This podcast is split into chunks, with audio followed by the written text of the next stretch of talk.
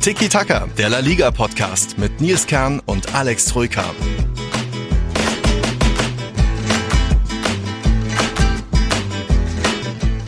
Guten Morgen an alle. Hier ist der Nils, falls ich ein bisschen anders heute klinge. Ich bin schon wieder ein bisschen unterwegs, sehe aber hier in der Kamera, Alex ist weiter unsere Konstante, sieht wie zu Hause aus. Dürfte normal klingen, vielleicht heute ein bisschen frustriert, verärgert, aber das ist ein anderes Thema. Vielleicht kleinlauter als kleinlauter. sonst. ja, servus erstmal. Ich habe schon gesehen, dein Hintergrund sieht wieder anders aus. Da schön verkleidete Decke in Holzoptik, mhm. das sieht schon wieder irgendwie nach, weiß ich nicht, Skiurlaub ist oh, oder so. Wo, wo, bist du denn? Was machst du denn? Das, das ist auf jeden Fall süd südlicher als Nürnberg. Ich bin gerade jetzt äh, für eine Nacht bei meinem besten Freund in Penzberg, also noch südlicher von München. Hier südlich sieht man schon ein bisschen Bergpanorama und der, dessen Sohn ist auch mein Patenkind. Das besuchen wir und dann geht es später weiter nach Seefeld, wo wir dann noch ein bisschen Skiurlaub haben, also da noch ein bisschen österreichische Luft. Donnerstag geht es weiter nach Madrid, also da ist dann gerade wieder ein bisschen Programm bei mir, gerade für die beiden Derbys gegen Getafe und gegen Atletico. Da freue ich mich drauf, aber jetzt gerade noch ein bisschen, das war so mein Weihnachtsgeschenk von Stefanie an mich, irgendwie einen kleinen, kleinen Winterurlaub. Deswegen bin ich gerade hier und ich schätze mal mit dem Standmikro, dem bunten, dass die Leute von, von meinen Streams kennen, dürfte das heute auch passen. Ich glaube, du hast bisher auch noch keine Einwände. Ne? Nee, ich hoffe nur, das Internet hält, wenn du hier in der Pampa ah. wieder bist, ne? Irgendwo ja, gut, in den in den Bergen auf der Alm. Nee.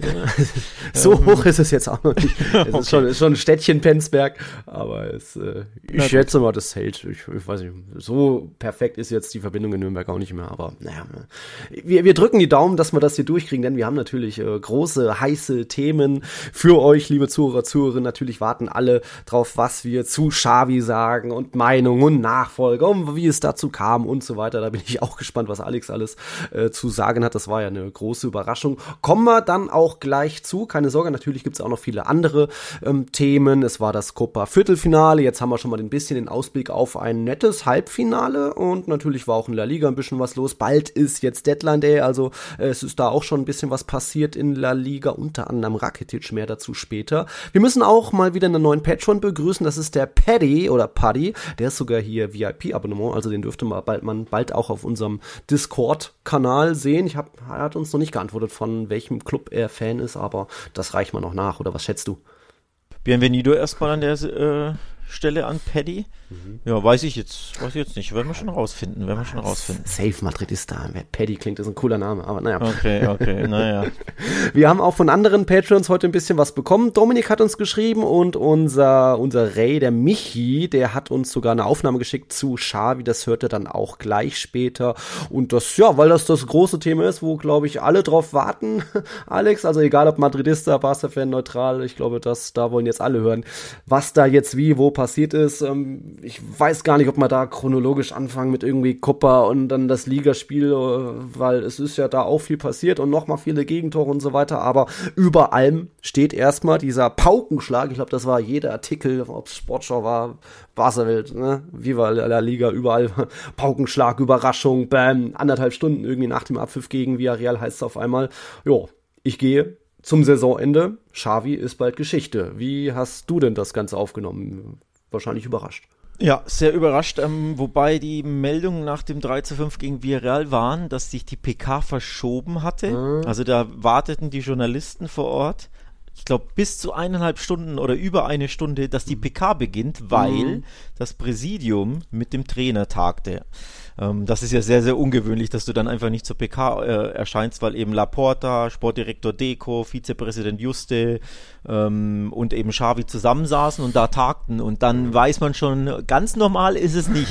ja. Nichtsdestotrotz Nichtsdestotrotz war das dann natürlich schon eine, eine krasse Bombe, dass er dann mhm. ähm, den Rücktritt erklärt, aber eben nicht den direkten, sondern mhm. den zum, zum Sommer. Ähm, von daher natürlich überraschend vom Zeitpunkt her und vom Ablauf her, mhm. vom Outcome her eher nicht ganz so überraschend, finde ich. Ähm, mhm. Denn ja, dass es seit Wochen, Monaten nicht gut läuft, mhm. dass man da ähm, ja vielleicht eine Veränderung benötigt. Ich glaube, das ist jetzt weniger überraschend. Mhm. Also wenn er im Mai oder so auf oder April oder wann auch immer auf, äh, angesagt hätte, dass er aufhört oder, oder verkündet hätte, mhm. hätte es mich eher nicht überrascht. Oder wenn es der Verein irgendwie, ne, dann, mhm. dann so offiziell verkündet. Aber direkt nach dem Spiel im Januar wirklich eineinhalb Stunden nach dem Spiel, das ist dann schon überraschend. Also, ja. dass er im Sommer aufhört, überrascht mich ein Ticken weniger, aber jetzt mhm. es, es so selbst zu erklären nach einem 3 zu 5 ist dann schon irgendwie eine kleine Bombe ja. gewesen, ja. Ja, so richtig geplant war es ja auch nicht, dass er damit jetzt schon rausrückt. Ich glaube, ich habe gerade gelesen, so nach dem Supercopper aus ist das schon längst in ihm gewachsen. Er hatte sich intern besprochen mit Manager und allem von wegen, hey, das, das war's bald, aber sie wollen noch warten, bis, bis sie damit äh, rausrücken. Und jetzt, ich glaube, dann nach dem, dann kam eben das Copper aus gegen Athletik, auch viele Gegentore geschluckt, jetzt auch gegen Villarreal, auch wahnsinniges, irres verrücktes Spiel. Ähm, da eben fünf Gegentore zu Hause und ich glaube, da hat er dann gemeint, hey, es, es muss jetzt irgendwie, irgendwas muss jetzt passieren, um, um, weiß ich, die Mannschaft dadurch wachzurütteln oder irgendwie, um auch ein bisschen dann den Druck vom Kessel zu nehmen, um da, und da ja. hat er sich dann erklärt, ich glaube, bei dieser Krisensetzung ging es nicht unbedingt darum, dass der Vorstand ihn angezählt hat, eher im Gegenteil, dass der Vorstand ihn äh, überzeugen wollte, hey, sag's bitte nicht oder bleib am besten noch länger. Ich glaube, so war eher die Gefühlslage von Laporte, dass sie eher nicht wollten, dass er das jetzt schon sagt, oder? Ja, sch äh, schwer zu sagen. Auf jeden Fall, Xavi hat ja selbst zugegeben, dass ähm, die Entscheidung schon seit Tagen gefallen mhm. sei oder beziehungsweise in ihm schon länger reifte und ähm, ja, dann er mit der mit seiner Familie, mit seiner Frau, mit seinem äh, Bruder, der sein Co-Trainer ist, das mhm. schon vor Tagen besprochen hat und die diese Entscheidung gef äh, gefällt worden sei. Mhm. Und dass er es jetzt verkündet hat, war eher, ja, ähm, wie du es gesagt hast, ne, Druck vom Kessel nehmen. Er sagte mhm. selbst, die Situation erfordert einen Richtungswechsel. Ja. Ähm, es ist zu viel Anspannung in der Mannschaft, auf dem Verein oder generell, wir spielen mit zu viel Anspannung ähm, und deswegen ja will er quasi ähm, mhm. irgendwie da Druck von der äh, Situation von der Mannschaft nehmen, aber pff, weiß ich nicht, ob das mhm. jetzt der Effekt ist, denn naja, es ändert sich ja jetzt eh nichts. Ne? Mhm. Also es ändert sich ja erst im Sommer. Mhm. Ähm, von daher ist da jetzt weniger Druck drauf. Er, er bleibt ja Trainer. Also mhm. den Druck nimmst du ja, wenn du komplett zurücktrittst, wenn du aufhörst. Aber er bleibt ja im Amt, nur halt bis Sommer. Ja. Von daher weiß ich nicht, ob jetzt weniger Druck ist oder vielleicht eher mehr, weil du ja im Endeffekt jetzt dieses man kennt ja den, den berühmten äh, Ausdruck, dieses lame duck, ne? Mhm. Ähm, äh, Symbol hast oder dass, dass ein Trainer ja angeschlagen ist, angezählt ist, nicht mehr weitermachen wird und trotzdem noch weiter coacht, das ist immer so ein bisschen eine suboptimale mhm. äh, Situation. Von daher weiß ich nicht, ob sich der, ob der Druck jetzt plötzlich weg ist. Ja. Und die Berichterstattung am Tag danach war auch, dass die Mannschaft komplett geschockt war. Also es wurde der Mannschaft nicht kommuniziert, sondern wirklich nur Präsidium mit Xavi und dann hat er es auf der PK selbst ah. verkündet. Von daher wusste es die Mannschaft nicht und äh, interne Quellen mit bei zu gut vernetzten, äh, bei mhm. gut vernetzten Journalisten sagten, dass die Mannschaft wirklich geschockt war. Also dass man das nicht kommen hat sehen, ja. dass ähm, Lewandowski angeblich sogar versucht haben soll, ihn zu überreden, dass er doch noch bleibt. Oh. Araujo war niedergeschlagen für Gavi, klar, mhm. der ist verletzt, da kann sich nicht viel ändern, aber ähm, dass der richtig geschockt war. Mhm. Also von daher mhm. weiß ich nicht, ob das jetzt so den, den mhm. positiven Effekt hat, den sich Xavi das vielleicht erhofft, oder ob es eher den negativen Effekt hat mhm weil die Mannschaft ja trotzdem scheinbar an ihm hängt, auch wenn mhm. die äh, Resultate schlecht waren zuletzt und es nicht gut läuft, aber mhm. weiß nicht, ob das jetzt den, ja, wie gesagt, die, die Situation befreit oder die Mannschaft befreit oder ob die jetzt erst recht so ein richtiger, ja, so ein richtiger Knockdown dadurch entsteht? Ja, gute Frage. Kann man auch natürlich irgendwo anders sehen, dass jetzt, warum, warum sollten die jetzt noch kämpfen? Für welchen Trainer sollten sie sich beweisen? Weil in, im Sommer werden dann erst die Karten neu gemischt und dass da jetzt vielleicht zu wenig Druck mehr da ist. Und ja, klar, du hast jetzt auch quasi eine möglicherweise titellose Saison vor dir, weil diesen 10 Punkte Rückstand auf Real Madrid, das hat zu diesem Zeitpunkt der Saison noch nie eine Mannschaft aufgeholt ähm, in der Champions League. Klar kannst du da weit kommen, aber ich glaube, da sind jetzt die Wettquoten auch nicht so hoch, dass Barca da irgendwie ins, ins Finale durchmarschiert. Also das könnte jetzt auch noch bisschen kippen, dass du dann vielleicht am Ende irgendwann dir Sorgen machen musst um die Champions League Qualifikation, wenn jetzt die Mannschaft irgendwann sagt, wo, warum soll ich mir jetzt noch komplett den Hintern aufreißen, weil es ist, es kommt doch eh bald ein neuer Trainer und dem hier muss ich nicht mehr beweisen. Also es liegt jetzt natürlich auch irgendwann an, an der Mannschaft da, den Charakter zu zeigen. Xavi ja. dann ein würdiges Ende auch zu bieten, ist ja ein bisschen ähnlich wie, wie vielleicht Liverpool, auch wenn die sportlich natürlich viel besser drauf sind, aber ähm, ist schon komisch. Ich, ich wollte das Beispiel Liverpool auch nehmen, weil es ja gut passt, weil der Kloppo mhm. vor was drei Tagen oder wann äh, äh, genauso sein Rücktritt zum Sommer erklärt hat. Und im Endeffekt, da hofft man ja auf den, auf den Impact, dass man sagt, ja, die Mannschaft ähm, will ihm jetzt den ja. bestmöglichen Abschied bescheren, diese Ära ähm, vergolden quasi mit dem äh, Titelgewinn ja. äh, in der Liga. Ist natürlich ein bisschen leichter, weil Liverpool ist Erster, ne? ja. Barca ist äh, zehn Punkte in der, aber im Endeffekt hofft, glaube ich, Xavi auf diesen ja. Effekt, ne, dass die Mannschaft jetzt für ihn in den ja. letzten, was sind es, vier Monate, fünf Monate, alles gibt, um das Bestmögliche rauszuholen, mhm. um ihn einem schönen Abschied zu bescheren und darauf hofft ja Kloppo genauso, mhm. dass sich da so die, ne, die, die Emotionen, die Kräfte bündeln und man dann mhm. ähm, alles für seinen Trainer tut. Aber ich, also ich stand jetzt, würde ich eher sagen, bei Liverpool kann ich mir diesen Effekt sehr gut vorstellen. Mhm. Bei Barca. Eher vielleicht den gegenteiligen Effekt, weil die Mannschaft ja eh schon in der Krise ist und Probleme hat ja. und und wenn jetzt dich sowas so hart trifft, wie es eben berichtet worden ist, ne, dass das wirklich ein mhm. Tiefschlag für viele äh, ähm, für viele äh, Spieler. Spieler ist, dann weiß ich nicht, ob es nicht den gegenteiligen Effekt gibt, ne? dass man eher sagt, boah, jetzt ist die Mannschaft erst recht ähm, ja, mhm. mit einem Schlag erwischt worden, mit dem sie nicht gerechnet hat. Schwierig. Also ich bin mir nicht sicher, ob es mhm. diesen Effekt haben wird, den sich äh, Xavi und sicherlich auch der ganze Verein ja. äh, vorstellen. Ja, hm, lass die mal irgendwie auch jetzt gegen Napoli im Achtelfinale rausfliegen und dann jetzt bist du nur Vierter aktuell und der Athletic Club ist gut in Lauerstellung und irgendwie ja, Girona wird auch nicht unbedingt rausfallen aus den Champions League Plätzen. Das, wird, das könnte dann auch noch eng werden. Und ich würde nicht sagen, dass das absolut in Stein gemeißelt ist, dass Laporta da ewig an ihm festhalten wird. Aber du hast jetzt auch nicht unbedingt den ultimativen Feuerwehrmann noch in der Hinterhand. Also bei Real hättest du jetzt theoretisch noch einen Raul oder einen Abeloa, also so Fanlieblinge, wo, wo du da ein bisschen das Umfeld wieder beruhigen könntest, sollte jetzt Ancelotti in eine Megakrise kommen und zehn Spiele nicht, nicht gewinnen, aber es ist, ja, ich kann verstehen, dass ein Laporta zumindest versucht hat, hey, bitte sag's jetzt noch nicht, wir, wir wollen eher die andere Strategie fahren und einfach so ander, anderweitig in die, in die Erfolgsspur zurückkommen. Denn Erfolgsspur zurückkommen, das hat Barca ja dringend nötig. Also das war jetzt schon wieder ein Spiel mit vielen Gegentoren. Ich glaube, jetzt haben sie wettbewerbsübergreifend genauso viele Gegentore wie in der Vorsaison. Damals waren es 46 Gegentreffer. Ja, damals waren es aber auch zudem äh, 21 Spiele mehr. Das haben sie jetzt schon erreicht und zuletzt natürlich quasi eine Packung gegen Athletik, gegen Real, auch wenn es da teilweise mal längere Spiele waren. Girona natürlich äh, auch vier Gegentore. Das sind keine guten Signale, die die Mannschaft da aussendet, auch wenn das gegen Villarreal, wie gesagt, war ein Wahnsinnsspiel, hätte zu allen Seiten kippen können. Du holst einen 0-2 Rückstand auf, führst 3-2. Gut, dann passieren da nochmal wilde Gegentore, darf auch nicht passieren, aber dann Araujo, wenn er das 4-4 macht, dann fällt das 5-3 nicht oder das 3-5 nicht. Und dann, dann, weiß nicht, ob da, ob dann, ob wir dann heute über Xavi ausreden, sondern dann, dann kannst du wieder sagen, ah, wir sind zweimal zurückgekommen und die Mannschaft hat wieder Moral bewiesen. Also schon auch sehr auf, auf Messerschneide gewesen, diese, dieses, diese ganzen verrückten 100 Minuten gegen Villarreal ja, jetzt auch. Ja, absolut. Nicht mal verrückte 100 Minuten, sondern eher verrückte 10 Minuten hinten raus, ne? mit ja. der 10 bis 12 Minuten Nachspielzeit, mhm. wo er wirklich dich alles überschlagen hatte. Ja, wenn sie das einfach nur unentschieden spielen, wenn sie hinten raus ja nicht so Harakiri, mhm. Vogelwild wieder verteidigen, auch ohne, ohne, wie nennt man das, ähm, die Gefahr überhaupt zu spüren, ne? bei mhm. diesem äh, 3 zu 4 Querpass wieder im Strafraum und ja, spiel mal locker hinten raus und ähm, Vogelwild, aber wenn da das Spiel einfach nur, ne, vier Minuten ja. weniger Nachspielzeit, das Spiel endet 3-3, dann tritt er nicht mhm. zurück, bin ich mir sicher. Ja. Ähm, von daher war Oder das. verkündet es halt nicht jetzt. Äh, genau, genau, das, das so meinte ich es natürlich. Ne? Ja. Ähm, äh, ich glaube auch, dass im Sommer so oder so aufgehört hätte, aber mhm. dann verkündet es nicht jetzt. Ähm, ich habe zum Beispiel auch gelesen, ist natürlich immer schwer zu sagen, was genau stimmt. Ne? Ist, Millionen Sachen werden immer geleakt und gefühlt stimmen wahrscheinlich zehn Prozent davon. Ja.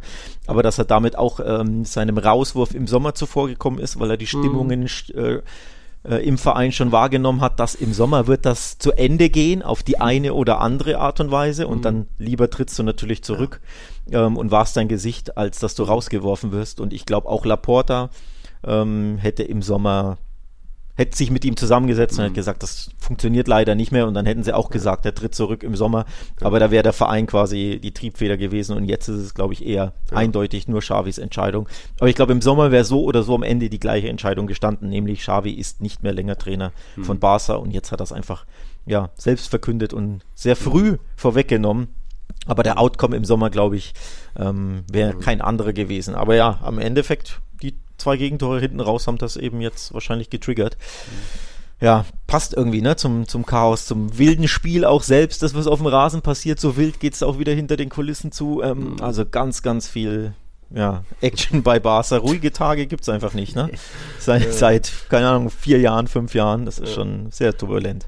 Ja, äh, gab natürlich auch Erfolge unter Xavi und wir werden auch gleich noch ein bisschen weiter über Xavi und auch das Thema Nachfolger reden. Dann kommt, hört ihr auch gleich, was Michi dazu gesagt hat. Ich würde noch kurz ein bisschen beim Spiel bleiben gegen Villarreal. Ähm, wir können reden zum Beispiel diese Handelfmeter-Szene. Ich weiß nicht, ob sich da viele aufgeregt haben, aber ich glaube, da waren sich ja dann schlussendlich doch alle einig, dass man die, dass der zu Recht zurückgenommen wurde, weil der Verteidiger da nichts machen konnte bei dem Genua-Schuss. Klar, äh, kurze Distanz und der Schuss wäre aufs Tor gegangen, aber ich glaube, du hattest auch gemeint von wegen, nein, das darf niemals Elfmeter sein, oder? Nee, ja. ähm, ich hatte natürlich Angst, er hat ihn sofort gepfiffen. Mhm. Das war auch wieder typisch, ne? In Spanien irgendwie die Hand im Spiel, ja. zack, wird reingepfiffen. ähm, und weil das Spiel so auf Messerschneide war, dachte ich mir auch, Heimspiel Barca eher wird er dann gegeben. Mhm. Man kennt das ja, ne? wenn die großen zwei spielen, da kriegst du eher mal eine 50-50 Entscheidung zu deinen Gunsten. Mhm. Deswegen dachte ich, er bleibt da stehen.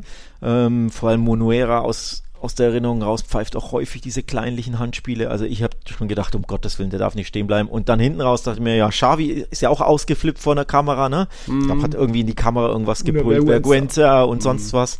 Und dann dachte ich mir schon auch, uh, da wird's wieder nach dem Spiel darum gehen. Aber ja. weil sie hinten raus so vogelwild zwei Gegentore kassiert haben, war es zum Glück kein Thema. Ja. Völlig zu Recht kein Thema, denn das ja. ist einfach überhaupt kein Handspiel. Ich glaube, es gab noch eine zweite Szene, die auch Handspiel war im Strafraum, aber auch da ähm. Hat sich der äh, Villarreal-Spieler nur reingeworfen in den Schuss und dann ist er irgendwie abgeprallt und ihm zufällig ja. an den Arm. Also auch da bin ich froh, dass da nicht kein, keine Polemik draus gemacht wurde, sondern mhm. Man hat schon gesehen, die Mannschaft hat schon, ja, auch wieder ein bisschen Pech in einzelnen Situationen gehabt, aber im Endeffekt mhm. selbst schuld mal wieder, weil sie ja überhaupt nicht seriös verteidigen können. Ne? Es war ja eigentlich mhm. ein bisschen ein Spiegelbild vom Girona-Spiel, dem 2 zu 4, wo es ja hinten raus auch so unfassbar wild war, ne? Ja. Zurückgelegen und zurückgekommen und dann Chance auf den Sieg oder auf den Ausgleich mhm. und dann mhm. treffen die anderen und trotzdem kämpfst du doch weiter und also es ist ja Leben in der Mannschaft, mhm. aber die können halt nicht seriös verteidigen. Also mhm. für eine Top-Mannschaft hat das ja nichts mit guter Defensive zu tun. Und Top-Mannschaft nicht nur in Spanien, sondern in, in ganz Top Europa, ne, in den mhm. Top 4, Top 5 liegen. Das ist ja so vogelwild, wie die hinten gegen den Ball in der letzten Linie ja. verteidigen. Da kannst du keine Ausreden suchen mit irgendwelchen Handspielen oder irgendwelchen unglücklichen Szenen. Du bist in erster Linie selbst schuld, weil du so schlecht verteidigst. Ja, das zeigen natürlich auch Statistiken. Also in der letzten Saison gab es 20 Gegentore, aber da sind ja nach der Meisterschaftsentscheidung sind ja irgendwie noch 8, 7 gefallen. Also davor war das überragend, was auch Testegen für eine Saison gespielt hat. Jetzt stehst du schon bei 29 Gegentreffern aus 21 Spielen und äh, klar können wir auch reden, aber warum wird der Ball nicht geklärt beim 3-4 und Wild und Hanebüchen wie schon oft. Aber ich glaube auch mittlerweile so Penja, der hat jetzt auch schon fast doppelt so viele Gegentore wie Testegen in dieser Saison. Und Testegen irgendwie 16 aus 17 und Penja steht bei 31 aus 15. Das, also kennt man man ein bisschen von Real, dass jetzt auch ein Lunin und ein Kepa nicht ein Courtois sind, ist logisch. Ein Penja kann auch kein Testegen sein, aber es ist schon auch ein Faktor, dass du da schon irgendwie, ja, nicht unbedingt die ultimative Sicherheit hast hinten drin, wenn da jetzt auch es so viele Gegentore gibt, oder? Ja, ich habe es ja, ich habe es ja noch ähm, härter formuliert. Das hat ja fast schon mit Profi-Torwart nichts zu tun, was Peña da beim 3-4, glaube ich, war es, ne? Genau, mhm. ähm, an, veranstaltet. Er hat ja Angst, mhm. den Ball aufzunehmen Stimmt. und patscht ihn mit einer Hand so weg und in, in den Fuß des Villarreal-Spielers, der das antizipiert, schmeißt dich doch einfach auf diesen Ball und den kannst du ja einfach begraben. Jeder Profi-Torwart hätte mhm. den erste, zweite Liga, Deutschland, Spanien, Frankreich, England, mir völlig wurscht wo, hätte diesen Ball einfach unter sich begraben. Mhm. Und er zögert und zaudert mhm. und hat Angst, oh, ich könnte mich verletzen und ah, der böse, böse gelbe Spieler ist da vor mir. Ich, ne, ich mhm. ähm, formuliere es jetzt extra ein bisschen gemein, aber das ist einfach viel zu wenig. Das ist so eine, ja, wie soll ich sagen, fast schon eine kindliche Ausstrahlung, die er hat. Also er ist natürlich talentiert, Penja, keine Frage auf der Linie, aber die Ausstrahlung, die ist ja nicht vorhanden. Ne? Du hast ja wirklich das Gefühl, er hat Angst in der Situation, dass er sich verletzen könnte, Angst vor dem Gegner. Es ist nicht die erste Situation, in der er so zögerlich, zauderlich, mhm. ängstlich ähm, agiert, als wenn das irgendwie ein Teenie-Torhüter wäre. Ne? Irgendein 14-Jähriger kommt da plötzlich ins Tor. Also, das klingt gemein, ich weiß, aber das ist der Eindruck der letzten Wochen. Auf der Linie hat er Top-Reflexe, ist ein Top-Talent. Aber das ist viel mhm. zu wenig und in der Situation kein anderer Torwart in ganz La Liga, in, in, in den Top-Ligen kassiert dieses Tor. Ganz ehrlich. Und natürlich gab es fünf Fehler davor, ne? Der Querpass, ja. Ähm, ich weiß nicht, wer es war. Und dann klären zwei Spieler nicht richtig. Und das ist jetzt nicht de, der ausschlaggebende Punkt. Ne? Das sind drei Fehler von drei Spielern passiert. Aber in letzter Instanz kann der Torwart diesen Ball einfach unter sich begraben und er agiert halt wirklich nicht, nicht seriös, nicht professionell genug. Hm. Kommt natürlich auch zu dieser Gesamtsituation bei Barca, dass du da jetzt nur abgeschlagen auf Platz 4 bist, die Personalsituation, weil es ist ja nicht nur, dass euch der beste Torwart fehlt, sondern ihr habt auch noch viele andere Ausfälle jetzt irgendwie. Balde hat jetzt auch Saison aus, muss operiert werden oder wie war das? Und natürlich viele andere Verletzte. Also das kommt schon auch mit dazu, dass jetzt bei Real kommen, kommen nach und nach alle zurück. Du hast nur noch die drei Kreuzbandrisspatienten und Militao und ähm, Couture dürften da mehr zurückkehren. Da sieht es jetzt viel besser aus als noch in der Hinrunde und jetzt Barca hat halt gefühlt irgendwie sieben, acht Ausfälle da und dann noch mehr Jugendspieler irgendwie im Einsatz. Das, das hat natürlich dann auch ein bisschen Auswirkungen auf die sportliche Entwicklung oder dass du dann eben auch mal ein Spiel nicht gewinnst und da gab es zuletzt einige, das gehört schon auch mit dazu, oder? Ja, ähm, Verletzten-Situation hilft natürlich nicht, aber Nochmal. Also ich, ich finde, man sollte es sogar andersrum drehen ähm, und jetzt nicht über die verletzten Situationen sich beschweren, denn klar, die ist bitter, aber ne, Real Madrid, zwei Kreuzbandrisse am ersten Spieltag oder vor der Saison. Das ist genauso äh, katastrophal. Auch Man City hat Kevin De Bruyne drei äh, Monate verletzt, ähm, ist er verletzt ausgefallen. Also von daher passiert halt heutzutage einfach immer mehr. Aber das Positive ist, finde ich, eher, wie sich die Jugend jetzt hier ähm, ja, zeigt. Also ein Hector Ford, ein, ein äh, Kubarsi, die grandios spielen, äh, Fermin, funktioniert, ne? kam mhm. auch aus dem Nichts. Also ich finde eher, dass man den Blick darauf äh, legt, dass man sagt, hey, die Jugend ist das Fundament, ist, ist die Zukunft mhm. dieses Vereins, wurde von Xavi auch gut immer reingeworfen, hat direkt funktioniert in, in Bilbao hinten äh, ne, mit zwei Jungs in der Innenverteidigung. Also ich finde eher, ähm, dass man das so mhm. den, den Fokus auf das Positive legen sollte, dass du da wirklich direkt hinten dran jetzt wieder, weil der gehört ja auch zur Jugend noch, ähm, direkt hinten dran Barca B und U19-Spieler hast, die ja richtig Potenzial haben, die richtig Hoffnung machen. Und auch wenn der Verein natürlich enorme finanzielle Probleme hat und sportliche Probleme jetzt und Trainerprobleme, aber dass du da ein, ein talentiertes Spielerfundament für die Jugend hast, die einem schon sagen sollte, hey, da geht wirklich was, da, da, da kannst du mit was arbeiten, ne? selbst mhm. wenn du nochmal einen Umbruch jetzt im Sommer hast, weil der Trainer, der Heiland, der vermeintliche, geht ja jetzt direkt wieder. Aber ich glaube, ähm, das mhm. Spielermaterial, das, das lässt mich schon ein bisschen, ja, ja. positiv in die Zukunft schauen. Immerhin. Ja, und dieses 3 zu 5 gegen Villarreal war auch ein äh, bisschen Geschichte, denn es war für Marcelino, der, also der Trainer von Villarreal, der erste Sieg überhaupt gegen Barca. Damit ist er, hat er seinen Rekord beendet quasi mal. Der hatte davor 20 Spiele ohne Sieg gegen Barca. Sieben Unentschieden, 13 Niederlagen. So viele wie kein anderer Trainer jemals. Und da für ihn natürlich da jetzt große Erleichterung, Genugtuung, dass das gereicht hat. Für Xavi war es die 26. Niederlage. Kein spanischer Trainer hat mehr. Und da sind wir jetzt nochmal da beim Thema und lassen jetzt gleich mal unseren Michi zu Wort kommen, was er vom, vom Abgang generell hält, ob es nachvollziehbar ist und dann auch ein bisschen schon mal vorausschauen hinsichtlich äh, Nachfolger, was so sein Wunsch wäre und wen er sich überhaupt nicht wünscht. Und das hören wir uns jetzt mal an. Hey zusammen, Nils hat mich gefragt, was ich zum Aus von Xavi sage, ob ich es richtig finde, der Zeitpunkt und wenn ich mir als nächsten Trainer vorstellen kann. Und ich finde es richtig, dass Xavi das gemacht hat. Ich finde es konsequent. In den letzten Wochen und auch Monaten eigentlich schon hat er an den Pressekonferenzen auf mich immer wieder so gemerkt, gewirkt. Also er weiß, dass er mit dieser Mannschaft nicht den Fußball spielen lassen kann, den er sich eigentlich vorstellt, dass er es nicht schafft, eben die offensichtlichen Probleme wie Effektivität vorne, Sicherheit hinten, Lewandowski ins Spiel einbringen und so weiter, dass er selber merkt, er kann das im Moment nicht umsetzen. Ähm, und hatte auch das Gefühl, dass er selber merkt, wenn ich das jetzt nicht schaffe, mit, auch mit diesen Spielern, die ja ohne Frage talentiert sind und wo man ja letzte Saison genau das geschafft hat, wenn ich das jetzt nicht schaffe, dann werde ich es in den nächsten Monaten vermutlich auch eher nicht schaffen, hatte ich so das Gefühl, kann mich auch täuschen. Und dass er dann auch einen gewissen Stolz hat und beziehungsweise auch sich den Ruf nicht ver, äh, wie sagt man, dass er den Ruf von Barca, äh, bei Barca als Spiel, den er als Spieler hat, als Legende hat, dass er den sich nicht verbauen will und dann lieber selber sagt, ich möchte gehen und somit auch Laporta sehr in die Karten spielt, der immer sagt, Xavi ist mein Trainer, Xavi ist der Mann, auf den ich setze, hat mein vollstes Vertrauen und dass er ihn jetzt eben nicht entlassen muss, sondern dass er ja in beidseitigem Einverständnis geht. Und ja, man hatte das Gefühl, dass er also hat zumindest nicht gesagt, Laporta, dass er Xavi irgendwie hat überreden wollen. Man hat so ein bisschen das Gefühl, dass er da gar nicht so wahnsinnig traurig ist. Und ich finde es aber gut, dass Xavi den Zeitpunkt jetzt schon gewählt hat, insofern, dass wir jetzt vier Monate Zeit haben zum Suchen, dass man nicht unbedingt einen Trainer nehmen muss, der jetzt frei ist, sondern eben noch ein bisschen warten kann. Und ja, mal schauen, wenn zum Beispiel die Bayern in der Champions League eher früh rausfliegen und dann noch nicht Meister werden, mal schauen, ob Thomas Tuchel dann noch Bayern-Trainer ist im Juni, zum Beispiel. Also nicht, dass ich den jetzt unbedingt haben wollen würde, aber dann hätte man zumindest schon mal eine bessere oder mehr Auswahl.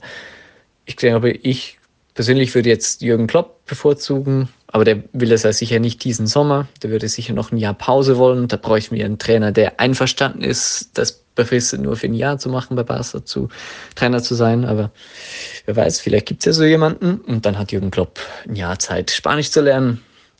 Wäre doch eine gute Sache. Ansonsten habe ich jetzt nicht gerade eine Präferenz. Ich weiß einfach, dass ich auf keinen Fall, wirklich um Gottes Willen, nicht Hansi Flick haben möchte. Bitte, also wirklich, ähm, mach das nicht. Ansonsten nimmt es mich natürlich Wunder, wenn du, Alex, haben wollen würdest, beziehungsweise Nils, wenn du uns jetzt mal ganz ohne madrilenische Brille uns empfehlen würdest. Haut rein, Leute. Ja, danke Michi. Wir hauen weiter rein. Abgang ist für ihn eben nachvollziehbar. Das, da sind wir uns ja alle irgendwo einig. Sein Wunsch wäre Klopp irgendwann in Zukunft okay. Nur, nur einen anderen Deutschen will er jetzt nicht. Ich schätze mal, Alex, dass du da jetzt äh, eher zustimmen würdest. Oder? Ich stimme sehr stark zu, tatsächlich. ähm, also wer diese Doku diese Deutschland-Doku gesehen hat bei der WM äh, auf Amazon, glaube ich. Hab ne? Ich nicht, die, ja. die, nochmal, musst du dir angucken, äh. die berühmt-berüchtigte Graugänse. Wildgänse oder Graugänse, weiß ich schon gar nicht mehr, Doku, weil er ja dieses, äh, ja, diese Metapher benutzt, Hansi Flick, um Gottes Willen. Also ich, ich sag's auch wieder extra ein bisschen böse. Ich habe nicht mehr viel ich halte nicht mehr ganz so viel von Hansi Flick als Trainer, seitdem ich diese Doku gesehen habe. Also wie, wie wenig Charisma der Mann hat, wie wenig Ausstrahlung, dass er die Mannschaft ja überhaupt nicht erreichen kann, das ist, boah, da schaudert's mich. Äh, wirklich wahr, da schaudert es mich. Äh, von daher nein, Hansi Flick, um Gottes Willen bloß nicht. Wäre wirklich No-Go. Fünf andere habe ich kein Problem mit und natürlich habe ich ein paar, paar, äh, ja, die ich lieber sehen würde als andere, aber Hansi Flick, absolut No-Go, ne ist auch nur, glaube ich, so von der Presse irgendein Call, weil irgendein ein titelreicher Trainer, der gerade frei ist, und da, da würde der wahrscheinlich dazugehören. Aber um ein bisschen auf realistischere Namen zu gehen, ich glaube, Rafa Marquez, euer, der Trainer eurer zweiten Mannschaft, er hat sich da selbst so ein bisschen äh, ins Spiel gebracht oder wurde halt gefragt und gemeint, oder ja. nicht Nein sagen, hm, weiß nicht, ob der nicht noch zu grün hinter den Ohren ja, ist. Ja, vor allem, äh, weiß nicht, ob das angemessen ist. Äh, gefühlt eine halbe Stunde äh, nach, ja. nach Verkündung von Xavi auf der PK, weil, weil die Barca Athletik zweite Mannschaft hat gespielt in ja. keine Ahnung wo und da war auch die nach dem Spiel PK und da wurde dann natürlich direkt gefragt und dann sagte ja, wer kann da schon Nein sagen? Ist natürlich ehrlich, verstehe ich völlig und klar hat er irgendwo auch recht. Natürlich wäre das ein Traumjob für ihn.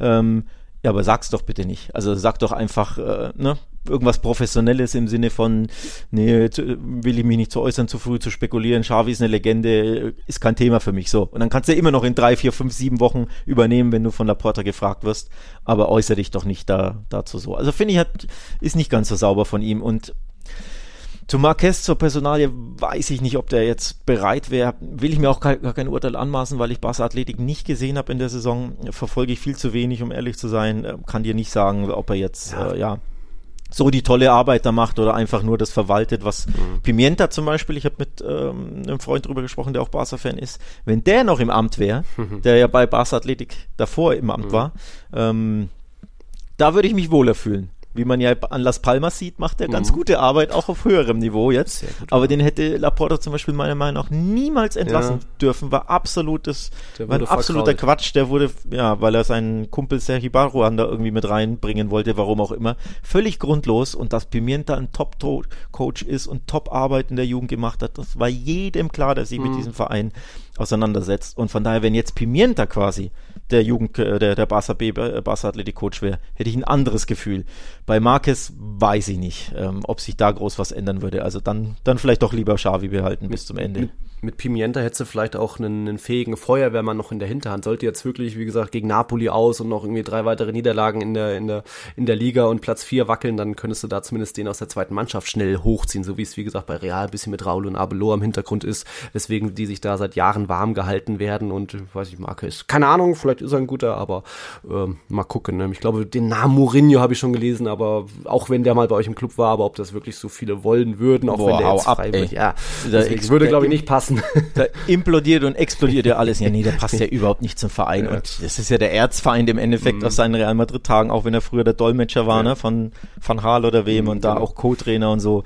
Ähm, aber nee, der passt nicht zu Barca. Das ist das, das ist das Nemesis, der Erzfeind. Das, das geht einfach nicht. Nee, Was, nee. was würdest du denn zu Klopp sagen, wenn auch erst natürlich 2025 frühestens, also der wird Boah. sich ja sicher ein Jahr Auszeit nehmen, der will ja ein normales Leben führen, also es geht ja nicht Ja. mehr darum, dass ihm Kraft fehlt, Energie fehlt, sondern der will einfach mal ein normales Leben haben, was ihm auch vollkommen zusteht und wann auch immer er dann wieder will.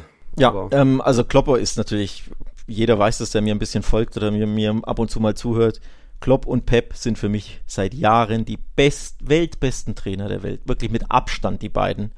Von daher würde ich beiden mit, beide mit Kusshand nehmen. Bei Kloppo weiß man aber, wenn der verkündet, er hört auf und übernimmt niemanden im Sommer, dann bricht er sein Wort nicht. Dann weiß man, der erzählt keinen Quatsch, der wird nicht umfallen, der wird kein, äh, keinen Richtungswechsel machen. Wenn der sagt, der braucht eine Auszeit, dann tritt der bei Liverpool nicht zurück, um einen Monat später bei Barca an der Seitenlinie zu stehen. Auf, oder egal bei welchem Verein, ne?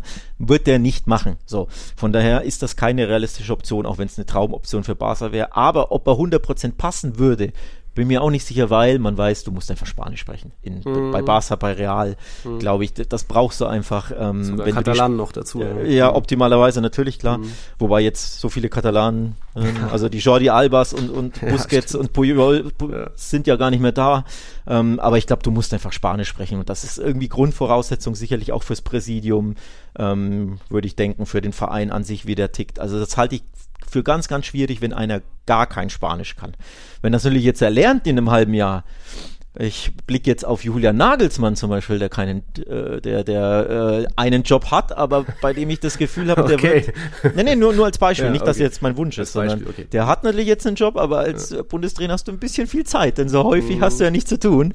Wenn der jetzt ein halbes Jahr Spanisch erlernen würde und das dann, äh, ja, das dann drauf hat ein bisschen, glaube ich, ja, immer noch ausländischer Coach, aber wäre vielleicht eine andere Ausgangslage. Aber nee, mein, äh, also meine Top-Kandidaten, wen ich so ganz oben hätte, ist die Nummer eins Pep Guardiola tatsächlich, dass er zurückkommt, weil, ganz ehrlich, der hat doch jetzt schon alles erreicht mit Man City. Der ist da lang genug, der hat alles gewonnen, jeden Titel, den es zu gewinnen, gewonnen. Dieser Zyklus ist doch längst schon abgeschlossen, ja? Komm doch einfach nach Hause, Junge. Komm doch nach Hause. Man weiß damals unter Bartomeo und Rossell, ne, die haben ihn vergrault, der wollte seine Ruhe, der wollte nur weg, mit den beiden nichts zu tun haben, völlig zu Recht und verständlich. Aber jetzt ist ja Laporta wieder da, der ihn damals ja auch installiert hat. Also es ist ja sein Präsident quasi. Und bei City hast du doch jetzt wirklich alles gewonnen. Und gefühlt in jedem fünften Interview sagt der Barca ist der Verein meines Herzens. Ja, dann komm doch im Sommer nach Hause. Hast jetzt ein halbes Jahr, kannst das wie Klopp machen, ne? Kannst schön vorher ankündigen. Ist das Letzte, für möglich? Also rein theoretisch. ich halte es für möglich, wenn Laporta hier ihn täglich nerven würde und äh, überreden würde und eben, ne, weil ganz ehrlich, Charisma hat ja Laporta, wenn der was, wenn der ne, redet, dann, der ist ja auch Fan durch und durch. Ich glaube, der könnte ihn schon begeistern ähm, dafür und Peps Herz schlägt ja für Barca, das weiß man ja. Ähm, von daher, ähm, also trotz Man City Job, weil er sich auf den PKs immer äußert. Von daher glaube ich, man könnte ihn, steht da, wie heißt das, steht da, Tropfen hüllt den Stein mäßig, könnte der ihn vielleicht schon überzeugen, weil er ja bei City jetzt wirklich endlich die Champions League gewonnen hat. Davor wusste man, er will dieses Ding endlich gewinnen mit City, aber das hat er jetzt geschafft. Keine Ahnung, fünfmal Meister oder was, du hast alles gewonnen. Komm Vielleicht doch geht wieder ja noch nach ein Hause. zweites Mal in Folge mit der Champions League. Also das sind sie ja trotzdem Favoriten. Geht, geht auch. Also von daher, ich würde es bei Pep versuchen. Und dann sind natürlich super interessante Namen. Äh, Arteta macht einen grandiosen Job bei, bei ähm, Arsenal. Und dann hast du die spanische Komponente. Und ich glaube, Arteta war sogar auch ganz kurz Barca-Spieler oder in der Jugend oder irgendwas. Also ich glaube, irgendeine Hat Connection gibt's, oder? Irgendeine- ja, ja, Irgendwas da mal.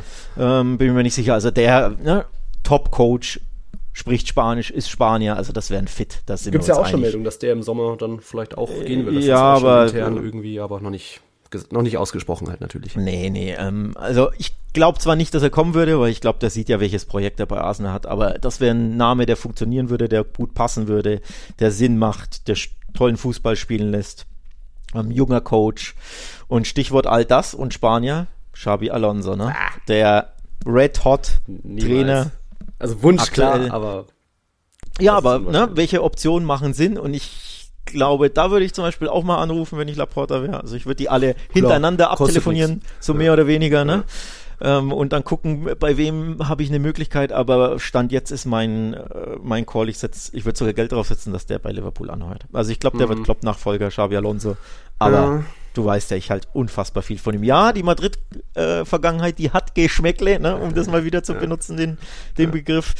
Aber ein grandioser er, Trainer. Ich glaube, das hat er auch nicht nötig. Der wird jedes Jahr Top-Angebote bekommen von Liverpool, Bayern, Spanien, vielleicht Real Madrid sowieso. Also der muss, glaube ich, da jetzt bei Barca keinem was. Oder ich, er ist immer noch jung, aber ich glaube, das, das tut er sich nicht an. Dann lieber noch, hängt er noch ein Jahr Leverkusen dran. Sollte jetzt Liverpool ihn nicht anfragen, was natürlich komplett unwahrscheinlich ist. Aber ich glaube, Schabi da den Traum braucht er nicht haben. Was hältst du denn von dem Trainer, der in Spanien den attraktivsten Fußball aktuell ja, spielen lässt? Hm? Den habe ich auch auf meiner Shortlist. Ja. Ich sage ja, das sind ein paar Namen und man ja. müsste die abtelefonieren, aber aber Alguacil von Real Sociedad Beispiel. Ich weiß, du wolltest äh, ja. Michel von Girona, ne? ja, genau. Aber das sind die anderen beiden, die fände ich mhm. auch interessant. Alguacil fände ich interessanter, weil er mehr Erfahrung auf einem Top-Level hat oder einem höheren mhm, Level. Klar. Bei, weiß ich nicht, bei, ja, glaube, nee. der wird ewig bei Larial bleiben. Ja. Und äh, so ein bisschen streichmäßig vielleicht wie Freiburg, aber schwer zu vergleichen natürlich. Ähm, weiß nicht, der funktioniert da sehr gut mit der Jugend und kennt alle im Verein. Ich glaube, der würde sich bei Barca auch umgucken. Aber so, so Mitchell rein, so von diesem, diesem katalanischen Vibes schon, auch wenn er jetzt nicht aus Katalonien kommt, aber. Der ist aus Madrid übrigens, ja, ne? Aber ich, ähm. ich meine, so wie er da in Girona wächst und irgendwie auch Team aufbaut und Möglichkeiten bekommt. Und in, in Girona sind ja auch so ein paar äh, Barca-Figuren dabei, ob das irgendwie Pere Guardiola und so weiter. Also so, so das mega Unmatch wäre es nicht, also, könnte man zumindest mal. Nee, wäre es nicht, mhm. aber er wäre auf meiner Shortlist, wie du gemerkt hast, wahrscheinlich die mhm. Nummer vier oder fünf oder so. Ja, ja. Ähm, aber das soll jetzt seine Leistung nicht schmieden. Also der, der, Coach des Jahres bisher, ne? Brauchen wir nicht drüber reden. Und Girona spielt tollen Fußball. Ähm, nur eben, er war ja so ein bisschen Wandervogel, oder? Er war lange bei Rayo, glaube ich. Ja, ja, das war das Idol, ja. Ähm, und dann Weiß ich jetzt gar nicht. Lange nichts, dann halt mit Girona aufgestiegen, die Chance bekommen und seitdem ja, hat äh, Nee, bei Huesca wurde entlassen, also Abstiegskandidat und jetzt in der zweiten Liga dann ja Girona übernommen. Also quasi diese Top, Top, Top-Level-Erfahrung mit Champions League zum Beispiel. Das wäre auch etwas, wo ich sage, naja, das, das ist schon eine ganz andere Sache. Du musst ja deinen Trainingsplan ganz anders gestalten. Plötzlich hast du mit Top-Stars zu tun, er hat ja nie mit Stars zu tun. Klar, Stuani ist irgendwo auch ein kleiner Star, aber ne, nicht vergleichbar. Also die Egos der Stars, Champions League, ja. das alles würde mir ein bisschen bisschen fehlen, damit er höher in meiner Shortlist wäre. Da ist Deswegen, schon CTN dran gescheitert ein bisschen. Äh, so ja, genau. Da hattest ja auch einen, einen, interessanten Mann, der viel La Liga-Erfahrung hatte, aber eben immer nur so kleinere, mittlere Vereine, von dem man wusste, der lässt Ballbesitz Fußball spielen. Ne? Ist ein netter Kerl, ein Topmann, denkt, äh, Käufismus ist sein Ding und so. Ja, und ist ja an den Stars äh, krachend gescheitert, hat er selbst in Interviews gesagt, ne? dass er hier mit Messi und so, dass die irgendwie auch nicht so Respekt vor ihm hatten ja. und er kam nicht richtig an die ran und die haben gemacht, was sie wollten und er war so. Pff, so, das, also entweder hast du Ausstrahlung oder nicht. Jetzt überleg dir mal, wenn da einfach Xabi Alonso in der Kabine steht. Ja, das ist eine ganz andere ja. Geschichte. Äh, ne? ähm, von daher, das spielt auch einfach irgendwo auch eine Rolle. Ne? Und deswegen, ja, großer Respekt für Michel. Würde vielleicht auch funktionieren. Ich sage nicht, dass es nicht funktioniert, aber auf meiner Shortlist wäre eben eher weiter hinten. Okay, okay, okay. Ähm, hast du sonst noch was zu der generellen Thematik, was wir irgendwie bisher auch vergessen haben? Oder würdest ähm, du die Wette eingehen, dass er bis Saisonende bleibt? Ich glaube schon, dass er bleibt. Ähm, weil du ja die Problematik in Spanien hast, die wenig auf dem Zettel haben, genau wie in, in Italien. Wir beide wissen das ja weil wir schon angesprochen haben, aber du kannst ja pro Jahr nur einen Trainer ähm, anheuern pro Saison, der noch nicht in dieser Saison trainiert hat. Das heißt, irgendeinen einen entlassenen Top-Coach kannst du nicht holen. Ähm, das macht den Markt ja eh immer dünner. Ne? Ähm, Deswegen Lopetegui, der, der, war auch mal bei Barca, der wäre noch frei. Aber ja. Ähm, ja, aber Mendili zum Beispiel als Feuerwehrmann, ja, kannst du nicht holen, war ja schon im Amt. Stimmt. Jetzt nur als Beispiel, als, als äh, random Beispiel, wenn du sagst, ich brauche ja. irgendeinen Feuerwehrmann, weil das komplett schief geht und das kann ja wirklich auch komplett schief gehen, mhm, mhm. ähm, wenn sie gegen Napoli scheitern, ne, und er vielleicht weiterhin nur Vierter, Dritter, Fünfter da rumgurken und man sich denkt, ja, die lame duck, das funktioniert nicht, wir müssen irgendwie die Saison retten und am Ende Vierter werden, um in die Champions League zu kommen oder so, dann musst du vielleicht einen Feuerwehrmann irgendwann im April oder im Mai ziehen. Aber da gibt es eben nicht so viele Optionen. Siehe Sevilla, die haben jetzt auch schon den einen oder anderen gezogen. Ähm, und von daher ganz, ganz schwierig die Thematik, weil eben nur ein spanischer Coach pro Saison einen Verein trainieren darf. Und deswegen, glaube ich, ziehen sie es dann durch. Und man sieht ja, Leben ist ja in der Mannschaft. Ne? Das hat man ja jetzt wieder gesehen. Ähm, sie haben ja alles rausgehauen. Sie sind halt einfach nicht, ja, nicht so gut gecoacht, leider. Deswegen macht das auch Sinn im Sommer. Also wäre auch meine Entscheidung gewesen, dass sich im Sommer die Wege trennen, weil du unter der Saison einfach nie, nicht die Option mhm. hast. Ähm, von daher ist das unterm Strich trotzdem die richtige, der richtige Call. Leider. Ne? Da geht mhm. eine Legende, aber leider hat das nicht so funktioniert, wie man sich das wünschte. Aber ich weiß nicht, ob, das, ob er einen Gefallen der Mannschaft getan hat. Mhm. Und Nachwort auch ähm, weil ich es nachgeguckt habe. Punkteausbeute ist übrigens auch nicht so prickelnd. Ne? 2,03 Punkte. Zum Vergleich, wir haben über Kike Setien gesprochen, der hat 2,08 Punkte in oh. der Rückrunde bei Barca geholt. Und da war sich ja jeder einig, dass er diesem Job irgendwie nicht gewachsen war, ne? aber im Schnitt mehr Punkte als Xavi, der natürlich viel länger im Amt war. Also kleinere Sample Size bei Setien waren so 25 Spiele. Aber eben, das zeigt schon auf, es war nicht schlecht, es war mhm. zwischenzeitlich sehr gut. Ja, ähm, mit der Meisterschaft. In Europa aber regelmäßig enttäuscht. Die Top-Spiele bisschen zu selten gewonnen. Klar, Klassiko-Siege waren dabei, Supercoppa und so, aber so immer war das nicht überzeugend. Und jetzt ist er abgefallen und die Punkteausbeute ist ja, guter Durchschnitt, sage ich mal. Also nicht das, was Barca sich erhofft. Ne? Wenn man überlegt, Valverde zum Beispiel, der damals, als ich habe es in der letzten oder vorletzten Folge gesagt, als Tabellenführer in La Liga entlassen wurde, weil er in der Supercoppa im Halbfinale ausgeschieden ist. 220er Punkteschnitt. Luis Enrique, der Trippelsieger, der ja irgendwann auch nicht mehr funktioniert hat, 240er mhm. Punkteschnitt. Das ist herausragend. Sogar Gerardo Martino, von dem ich nichts gehalten habe, der auch nicht funktioniert hat, der nur ein Jahr im Amt war, 220er Punkteschnitt. Und Xavi 2,03.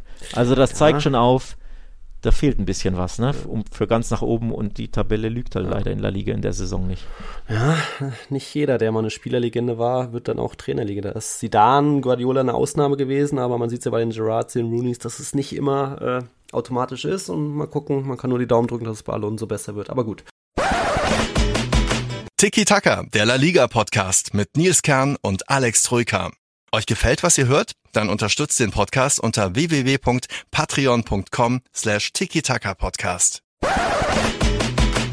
Jetzt haben wir die 40 Minuten schon rumgebracht rund um den Xavi-Block. Wir wollen natürlich auch noch ein bisschen gucken, was sonst so in La Liga los war, denn da gab es ja auch noch einen anderen Trainerwechsel. Wir hatten schon gesagt, dass es beim FC Cadiz passiert ist, dass Sergio gehen musste, einen schönen Abschied bekommen hat und sein Nachfolger ist Mauricio Pellegrino, ein Argentinier. Und ich sage immer, oh, es sind zu viele äh, Südamerikaner dabei, die keine La Liga-Erfahrung haben. Die hat er trotzdem, hat gespielt in, in La Liga, war irgendwie drei Vereine auch schon trainiert in La Liga und jetzt hat er in seinem Debüt zu Hause ein 0-0 gegen den Athletic Club geholt. Das ist nur ein Pünktchen natürlich für den drittletzten. Klingt erstmal zu wenig, aber das war schon ein gutes Spiel. Ich glaube, der Athletic Club hatte keinen einzigen Schuss aufs Tor. Vielleicht noch ein bisschen müde von der Copa-Verlängerung gegen Barca, aber das war schon, ist schon mal, glaube ich, ein gutes Zeichen gewesen für Cadiz und macht ein bisschen Hoffnung, auch wenn jetzt Cadiz weiter seit 20 Pflichtspielen ohne Sieg ist, in, in, inklusive Copa und äh, von diesen, da waren eben dann auch 18 Ligaspieltage darunter und laut Statistiken hat noch kein Team die Klasse gehalten,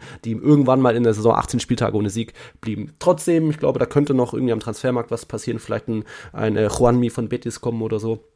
Dass da noch mal was passiert, war auch letztes Jahr so ein bisschen Trumpf gewesen in der Wintertransferperiode, wo noch zwei, drei gute kamen nach Cadiz. Aber ja, es wird nicht unbedingt einfacher für Pellegrino, aber war, wie gesagt, ein erstes gutes Zeichen. Ein Punkt gegen, gegen Bilbao.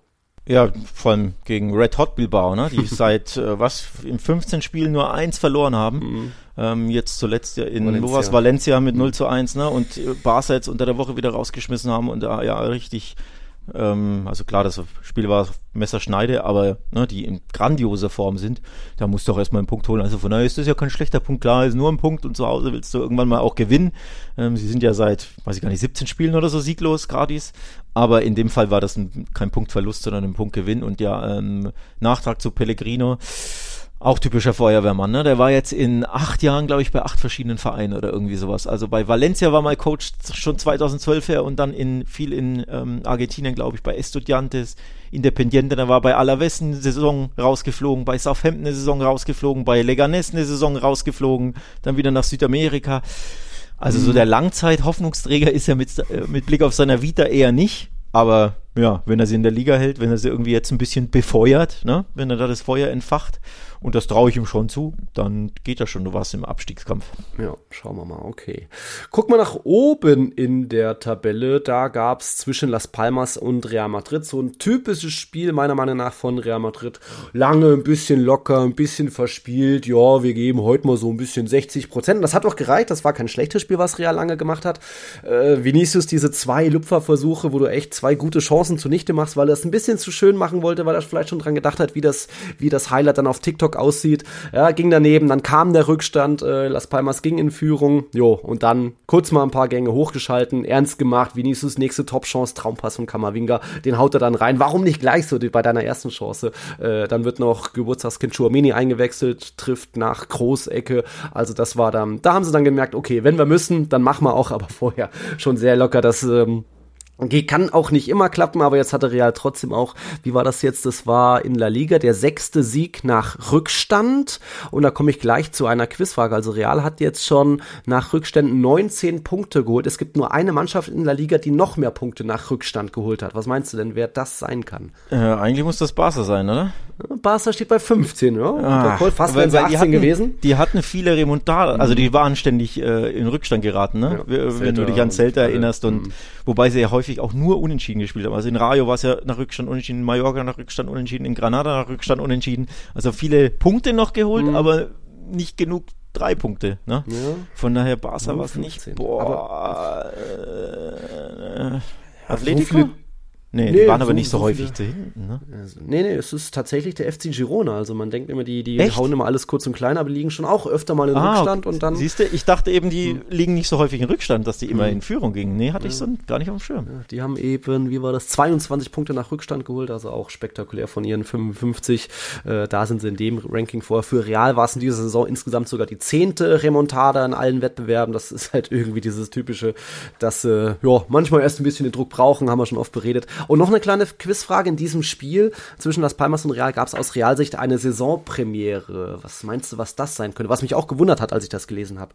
Aber da wirst du wahrscheinlich nicht drauf kommen, was das oh, Also, dass ein Einwechselspieler trifft, war keine Premiere, weil das gelingt Joselu in jedem zweiten, dritten Spiel. Das ist es aber, weil Joselu trifft als Starter gerne und hat vielleicht auch mal einen anderen Wettbewerb ja, als Joker. Aber das war jetzt, Chuamini war der erste, das erste Joker-Tor von Real. Hä? Ja, Hätte ich auch nicht gedacht. Joselu wird doch in jedem zweiten Spiel eingewechselt und trifft ständig. War das ja. dann immer in Copa und Supercopa und Champions League oder was? Gefühlt da und in La Liga dann ab und zu auch mal ein Starter und Weil dann auch in mal der, getroffen. In der Copa ja. hat das ja im, im ja. Derby geschafft, ne? bei mhm. Atletico, wo sie verloren ja. haben. Kam er aufs genau. Feld und war 14 Sekunden am Feld, erste Ballberührung, zack, die Glocke gemacht. Genau, aber und ich Liga hatte noch nicht. verrückt. Hätte ich schon gedacht, dass ihm auch in der Liga, vor allem waren ja auch andere Spieler, ne? Brahim funktioniert ja auch immer, wenn er eingewechselt wird. Mhm. Und ich schon gedacht, dass da mehr mhm. Joker-Tore gab. Verrückt, ey irgendwie auch. Aber gut, äh, das war, das waren so zwei Quizfragen. Jetzt gibt's noch eine Frage vom Dominik. Dominik schreibt uns bitte eure Meinung zur Rodrigo-Tätigkeit und zu seinem zweiten Foul, wofür man gut und gern auch die zweite gelbe hätte geben können. Bei dem zweiten Foul weiß ich jetzt nicht mehr, Dominik, was du meinst. Ich hatte dir noch geschrieben, aber kam jetzt noch keine Antwort. Aber bei, er meint diese Rodrigo-Tätigkeit gegen Weiss, den Las Palmas Torwart, das war ja schon nach fünf Minuten. Rodrigo hatte da ähm, eine hundertprozentige Vergeben im 1 gegen 1 gegen Weiss ähm, und dann hatte irgendwie Weiss noch was hinterhergerufen, die sind so ein bisschen aneinander geraten, ne? Mini-Schubse von Weich und dann hat eben Rodrigo so diese, ja, das Hand, die Hand geht ins Gesicht und es ist auch nicht nur ein Wischer mit den Fingerspitzen im Gesicht, sondern da landet schon auch ein bisschen mehr Hand im Gesicht. Schiedsrichter gibt ihm gleich die gelbe Karte. Ich habe mich schon auch gewundert, der, der, Torwart hat vielleicht auch ein bisschen viel gemacht, wie, wie es Bellingham ja jetzt letztens auch gemacht hat, aber da hat man schon auch mal rot gesehen, aber ich glaube so in dieser Mischung mit Torwart sagt vorher was und äh, geht auf Rodrigo zu und der reagiert und Torwart fällt dann und theatralisch war es dann vielleicht doch zu wenig für den Schiedsrichter rot zu gehen, aber da, da war schon auch ein bisschen Glück dabei, dass da Rodrigo Boah. nicht gleich, aber fünfte Minute, ja, vielleicht hat, kam da ein bisschen viel zusammen, dass der Schiri gesagt hat, ja, okay, äh, ich verwarne jetzt mal nur mit Gelb und äh, ja. Augen, ein Auge zugedrückt. Ja, da einige Augen zugedrückt. Mhm. Also Glück hat der Rodrigo auf jeden Fall, ähm, muss man echt sagen. Vor allem, wenn du überlegst, Bielica in der Bundesliga, der Coach von Union, hat ja auch so einen Gesichtsdrückerwischer gegen äh, Sané gemacht. Da war sich die ganze Bundesrepublik einig ähm, das ist also auch die Spieler von Union, dass das klar rot ist. Also mit, mit, der Hand ins Gesicht oder an den Hinterkopf oder an die Wange oder was auch immer, kannst du dem Gegner nicht schlagen. Ja, oder, oder ausschlagen oder auswatschen, watschen, wie auch immer du es formulieren willst. War ja kein Faustschlag in dem Sinne, aber geht halt einfach nicht. Von daher hatte er da schon Glück. Aber ich glaube, ich bin da bei dir, weil es so früh im Spiel war. Man kennt das, dass Schiedsrichter nicht früh im Spiel direkt Verwarnung geben wollen, also auch gelbe Karten. Du kommst oft damit durch, dass du mit einer Grätsche, die immer gelb wäre, in den ersten, keine Ahnung, fünf, zehn Minuten, dass du da keine gelbe kassierst. Und mit einer roten Karte willst du natürlich als Schiri auch nach fünf Minuten nicht ein Spiel so vorentscheiden oder vorprägen. Da haben Schiris Hemmungen, das hört man auch immer wieder, wenn man Podcast mit Schiris anhört, oder ähm, gibt es ja einige deutschsprachige, dass sie das immer wieder auch selber sagen, dass du am Anfang nicht direkt das Spiel aufheizen willst, indem du früh Karten ziehst und die rote Karte ist halt die härteste Bestrafung. Von daher wäre es angemessen gewesen, wahrscheinlich ja. Äh, wenn er das in der 35. oder was macht oder 65. kriegt er wahrscheinlich zu 90 Prozent rot. Mhm. Er hatte, glaube ich, auch einfach Glück, dass es so früh im ja. Spiel ist und da diese Schiris immer ihre, ihre Hemmungen haben, da, ja. da direkt was zu zücken. Ne? Ja.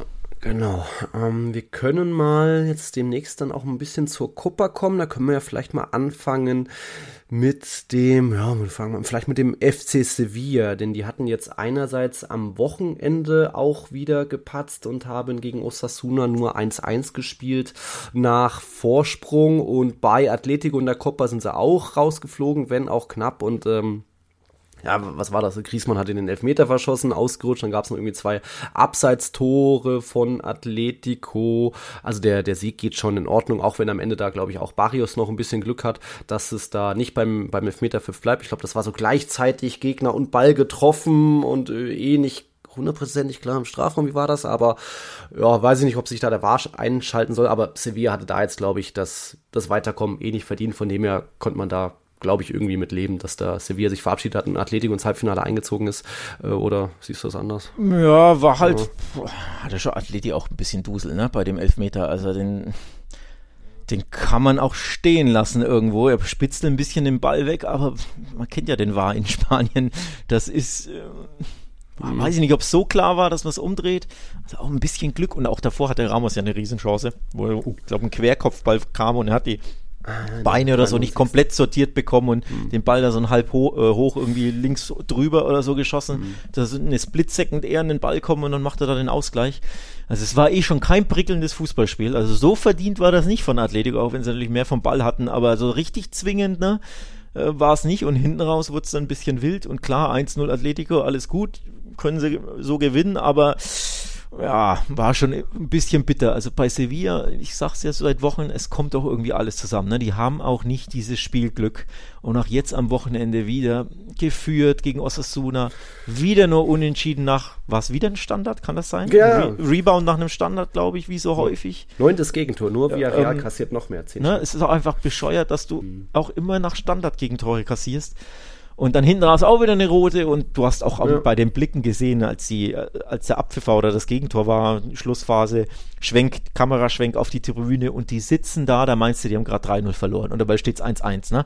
Also du siehst schon, das ist, es läuft nicht für die, die sind so dick im Schlamassel, es fällt ihnen so schwer, endlich mal ein Spiel zu gewinnen. Dann schaffen sie es in der Copa bei Getafe, das war so eine Befreiung, wie die gejubelt haben. Und da denkt man sich, jetzt muss doch ein bisschen was gehen und zack, gibt es wieder zwei gefühlt Niederlagen hintereinander. Copa aus ist natürlich nicht, eigentlich nicht so schlimm, weil du willst dich eher in der Liga retten, aber dass du jetzt Osasuna zu Hause wieder nicht schlagen kannst nach Führung, es geht einfach nicht voran. Es geht ja, nicht voran. Die, die lernen es da irgendwie auch nicht, weil wir haben gesagt schon, viele Standardgegentore, irgendwo immer ein bisschen schläfrig, irgendwo ist immer einer frei und dann auch diese rote Karte von Susu, der dann auch so ein bisschen die Sohle drauf hält, klar, Ball spielt, aber das ist manchmal einfach immer ein bisschen nicht hundertprozentig konzentriert. Das, das werfe ich denen seit Wochen vor, dass es immer noch hier und da auch zu locker ist manchmal und ja, so, so, so kommt dann so eine, so eine Pechsträhne dazu, auch wenn es immerhin mittlerweile einen großen Hoffnungsträger gibt aus der, aus der Jugend, Isaac Romero, der Name war schon mal gefallen. Der hat jetzt tatsächlich die letzten vier Tore vom FC Sevilla erzielt und das in seinen allerersten fünf Spielen überhaupt äh, für, für diesen Club. Also der trifft da gerne und hat sich auch gegen Osasuna da stark durchgesetzt mit Ballannahme am Gegner vorbei, bam, reingehauen. Also der, da macht aktuell endlich mal ein bisschen, kommt da was aus der, aus dem Nachwuchs, aus der Jugend, was ja schon ein bisschen letztes Jahr bei, bei Valencia so das, das Mittel war, um irgendwie, ja, ne, ein bisschen eine Reaktion zu haben, noch Kampf auf dem Platz, irgendwie eine Mannschaft, die will und nicht irgendwie satt ist, überbezahlt, was auch immer. Also da macht ein bisschen Romero und Co. machen Hoffnung, auch wenn es jetzt wieder nicht gereicht hat. Und ähm, ja, wenn ich gesagt habe, du hast vielleicht auch ein paar Spieler, die äh, satt sind mittlerweile oder vielleicht auch ein bisschen ins Alter gekommen sind oder ja, die nicht mehr sich komplett zerreißen und an die Schmerzgrenze gehen in, in, in einem Spiel. Und da geht jetzt auch der ein oder andere. Fernando hatte jetzt schon gegen am Dezember, End, Jahresende seinen Vertrag aufgelöst, kam auch nicht mehr so oft zum Einsatz. Und jetzt ist es ganz frisch passiert, dass noch eine Clublegende gegangen ist. Und das wohin ist dann nochmal ein anderes Thema, aber hat mich schon sehr gewundert, dass Ivan Rakitic jetzt quasi das sinkende Boot verlässt, der ja schon auch Publikumsliebling, Identifikationsfigur war und der geht zu einem meiner Meinung nach denkbar schlechten Zeitpunkt, lässt er da seinen Verein irgendwo im Stich. Ramos kommt kommt zurück in einer auch schwierigen Zeit und will irgendwie Sevilla da in der Klasse halten, auch wenn das im Sommer so schlimm noch nicht abzusehen war. Aber dass Rakitic da jetzt geht, finde ich erstmal schon mal schwach. Wohin ja. ist nochmal ein anderes Thema dann? Nee, das ist ja doppelt schwach dann. Ja, doppelt schwach, ich ja. wollte es ganz genauso mhm. unabhängig von dir formulieren. Ich wollte auch sagen, der verlässt das sinkende Schiff als Kapitän. Das geht gar nicht. Ivan Rakitic wechselt zu Al-Shabaab nach Saudi-Arabien. Im Winter im Abstiegskampf als Kapitän als Clublegende, als Vereinsikone, als jemand, der in jedem gefühlt wirklich jedem Interview betont hat, dass das der Verein seines Lebens ist, die Sevilla, das ist seine Stadt, hat er seine Frau kennengelernt, seine Töchter sind da geboren, der Verein bedeutet ihm so viel. Jedes Mal betont er das und dann geht er im Winter, im Winter nach Saudi-Arabien, während die Mannschaft im Abstiegskampf steckt. Krieg echt das Gänsehaut gerade, wie ja, mies das ist eigentlich. Das ist, das ist das sinkende Schiff verlassen. Das geht gar nicht. Die Mannschaft, den Verein im Stich lassen in der schwersten Krise seit, keine Ahnung, 20, 30 Jahren, whatever. Das geht gar nicht, finde ich. Ähm, das ist, boah. Ja. Vor allem, er spielt ja noch äh, regelmäßig. Ne? Er war jetzt zuletzt, glaube ich, nicht mehr in jedem Spiel von Anfang an. Aber auf hat auch Feld. schon aber wichtige Dinger, Fernschüsse, in Derby den Punkt gerettet. trotzdem ja. häufig. Also es ist ja nicht so, dass ja, der seit drei Monaten auf der, auf der Tribüne sitzt oder aussortiert wurde oder irgendwas. Also das hat wirklich nicht nur Geschmäckle, das hat einen Geschmack. Mhm. Ja, das ist und zwar den mhm. bittersten. Mhm. Ähm, nee, ganz, ganz schwach finde ich das. Ja, also erstmal, wie gesagt, der Abgang selbst schwach, mies und dann auch noch da nicht. Ich hättest du im Sommer nicht ein Angebot aus Saudi bekommen oder wohin auch immer? Er wird jetzt bald 36, okay, und Sevilla ist finanziell angeschlagen, muss auch ein bisschen Platz im Kader schaffen, um neue eintragen zu können. Das ist schon auch ein bisschen äh, Gründe dafür, warum Sevilla, glaube ich, dankbar ist, wenn Fernando sagt, ich möchte meinen Vertrag auflösen und jetzt Rakitic geht und ich weiß gar nicht, wer, was da noch alles passiert im Kader, ist ja auch bei Sevilla. Viel Fluktuation und trotzdem, der, der Kapitän darf da nicht gehen, auch wenn der Vertrag jetzt im Juni auslöst. Ich weiß nicht, ob sie überhaupt Ablöse bekommen. Also ist schon, ähm, auch wenn man hier und da sagen kann, ja, es gibt kleine Gründe dafür, aber als Kapitän darf sie nicht gehen und das Wohin ist nochmal eine andere Sache, nochmal noch mal dünner, aber naja gut, das habt ihr jetzt hier gehört, wenn ihr das noch nicht mitbekommen habt. Ähm, ich weiß nicht, was da, was da jetzt sonst noch äh, bei dem Wechsel dahinter steckt. Wie gesagt, er hätte doch bestimmt auch im Sommer ein Angebot bekommen. Naja, ähm, Atletico ist weiter in der Copa, da ist auch einiges los aus Personalsicht. Wenn man das jetzt ein bisschen mit äh, die letzten Transfertage vermischen wollen, Gribic ist, glaube ich, schon weg. Galan wurde an Real Sociedad verliehen, der auch bisher enttäuscht hat als Neuzugang. Söjünçü soll auch noch gehen irgendwie in die Türkei. Ich glaube, Korea hat auch irgendwie ein Angebot aus, aus Saudi-Arabien. Dafür haben sie sich jetzt hier Belgien-Talent Arthur Vermehren geholt. Also da passiert schon auch einiges. Haben auch ein bisschen Bedarf, weil Aspilicueta jetzt äh, einige Monate verletzt fehlen wird wird. Das, das ist schon, das hast du auch ein bisschen Action, aber so richtig blicke ich da auch nicht durch, weil da, wie gesagt, sehr viele Namen fallen und viele schon gehen oder schon gegangen sind. Oder ist dir noch was Neues eingefallen? Ähm, also ich glaube auf jeden Fall, um nochmal auf Rakitic zurückzukommen, ah, ähm, ich glaube, dadurch werden sie ein bisschen äh, Geld sparen. Man weiß ja nicht nur Bars hat FFP, äh, Financial Fair Play Probleme und, und äh, Gehaltsobergrenzenprobleme. Ich weiß nicht, ob sie oder welche Ablöse und ob sie Ablöse für ihn mhm. bekommen, aber sie sparen auf jeden Fall das Gehalt, das sicherlich nicht wenig war. Mhm. Und ich meine, Kiki hat auf der PK Kike Sanchez Flores, der Sevilla-Coach auf der PK, gesagt, dass sie sich auf einen Stürmer fokussieren werden, also diesen zu holen, mhm. ähm, weil sie einfach nicht genug Tore schießen. Also hat er ja. selbst so gesagt, wir schießen zu wenig Tore und ähm, da wird sich wohl, wird versucht, einen Stürmer zu holen. Mhm. Denn äh, klar, du hast es jetzt angesprochen, vorne ähm, ist äh, Romero jetzt die, die Entdeckung. Aber dass dich da ein Jugendspieler in seinen ersten zehn Spielen im mhm. Profifußball da so vor dem Abstieg rettet, schwierig. Ähm, also ja. von daher glaube ich, ähm, vielleicht ist der Verein da auch nicht ganz so traurig, weil sie merken, ja, mit Rakitic im Mittelfeld, so viel kann der uns nicht mehr geben. Ähm, ja. Wir brauchen eher vorne im Angriff noch ein paar Spieler, aber nichtsdestotrotz aus Rakicic Sicht ist der ja. Move eigentlich ein No-Go, finde ich. Also nicht nur Saudi-Arabien an sich, sondern wie gesagt auch sein Verein im Winter verlassen. Dann mach's halt im Sommer, ne? Ja, okay. Jo, was hat man noch bei den Copa-Teilnehmern? Wie gesagt, Atletico ist weiter. Dann hat man noch ein Viertelfinale. War dann überraschend irgendwo, dass Mallorca weitergekommen ist gegen Girona. Mallorca hat sogar 3-0 geführt. Am Ende wurde es noch ein bisschen spannend. Äh, mit dann 3 zu 2 kam noch der Anschluss von, von Girona. Aber kann man natürlich im Nachhinein sagen, ja gut, Girona will sich natürlich auf die Liga konzentrieren, ist ja auch verständlich. Aber das war schon auch viel Leistung von Mallorca, die erst durch eine rote Karte da ist noch spannend gemacht haben, die jetzt zum ersten Mal seit 2009 im Halbfinale stehen. Also da klar jetzt die Underdog-Rolle. Die haben 2003 damals den Titel sogar gewonnen, zum einzigen Mal bisher, gegen, gegen Manuel war damals. Und ähm, ja, da sorgen die aktuell für Überraschung. Was hat man noch in der Supercopa? Gut, dass Real Sociedad gegen Celta weiterkommt hat jetzt auch, haben glaube ich auch viele so getippt. Äh, Geraldo Becker noch mit seinem Debüttor natürlich, mhm. auch nicht so schlecht. Auch nicht so ähm, schlecht. Und äh, bei der Auslosung gab es das, was äh, du dir mhm. auch gewünscht genau. hattest, nämlich, dass nicht die Basken aufeinandertreffen. Ja. Ja. So besteht jetzt die Möglichkeit, ja. ein baskisches Pokalfinale zu haben. Gab es ja erst vor, was, zwei Jahre? 2021 war es. So, genau. aber damals ja ohne Fans, wie man ja. weiß. Corona-Pandemie. Mhm. Das Spiel wurde ja sogar verschoben in der Hoffnung, dass dann mhm, Monate ja, später genau. Fans doch ins Stadion Stimmt, können. Die hatten 2020 wäre das Finale gewesen. Die haben gesagt, nee, nee, wir warten ein Jahr. Dann genau, aber dann, es ging trotzdem nicht und von daher allein deswegen wäre das natürlich schon irgendwo eine schöne Story wenn es dieses baskische Finale jetzt im Nachhinein mit Fans dann gibt, weil was ganz Besonderes. Und auch so, ähm, selbst wenn sich ähm, Atletico gegen den Athletic Club aus Bilbao durchsetzen sollte. Und Real Sociedad ist ja Favorit gegen Mallorca, also auch Atletico gegen Real Sociedad wäre schon auch irgendwie ein geiles Fußballspiel, ein geiles Finale. Also von daher, ich bin mit der Auslosung zufrieden. Ja, ja doch, passt, passt, passt. Und ich glaube, die baskischen Vereine haben auch in dem Teil gute, in dem, der Hinsicht gute Chancen, weil sie die beiden Rückspiele haben. Also jetzt am 6. Februar geht es mit dem Halbfinale weiter. Da empfängt Mallorca Real Sociedad. Am 27. Februar ist dann das Rückspiel in San Sebastian. Und zwischen Atletico und Athletik geht es am 7. Februar los im Metropolitano. Am 29. Februar dann in Bilbao. Und ähm, ja, ich glaube, viele würden sich ein bas bas baskisches Finale äh, gut vorstellen, wünschen können. Ich würde sogar sagen, dass ich auch dem Athletic Club jetzt endlich mal den, das, den Titel gönnen würde. Ich glaube, die haben das ewig nicht mehr gewonnen, obwohl die jetzt die letzten fünf Jahre immer im Halbfinale dabei waren, zweimal äh, Endspiele verloren, da in dem Zeitraum gegen La Real, gegen Barca. Das war ja 2021 innerhalb von ein paar Wochen die beiden äh, Finals. Von dem her wäre das schon eine starke Sache und dass der Athletic Club irgendwo auch als Favorit bezeichnen kann, bezeichnet werden kann, hat man ja auch gegen Barca gesehen. Also die, die wollen ja die Copa so sehr wie Sevilla normalerweise die Europa League will. Das ist ja schon, wie die draufgegangen sind und was für ein Fight das war. Und Stimmung natürlich im San Mames haben alle gesehen. Auch, äh, zumindest die, die sich mit den Sport Digital äh, Pass geholt haben. Das war schon beeindruckend und äh, da summa summarum natürlich auch ein verdientes Weiterkommen, auch wenn irgendwie äh, Lamin Jamal noch ein, zwei Top-Chancen vergeben hat. Aber da hat man schon gemerkt, Athletik brennt für die Copa und wird auch noch weiter brennen, glaube ich.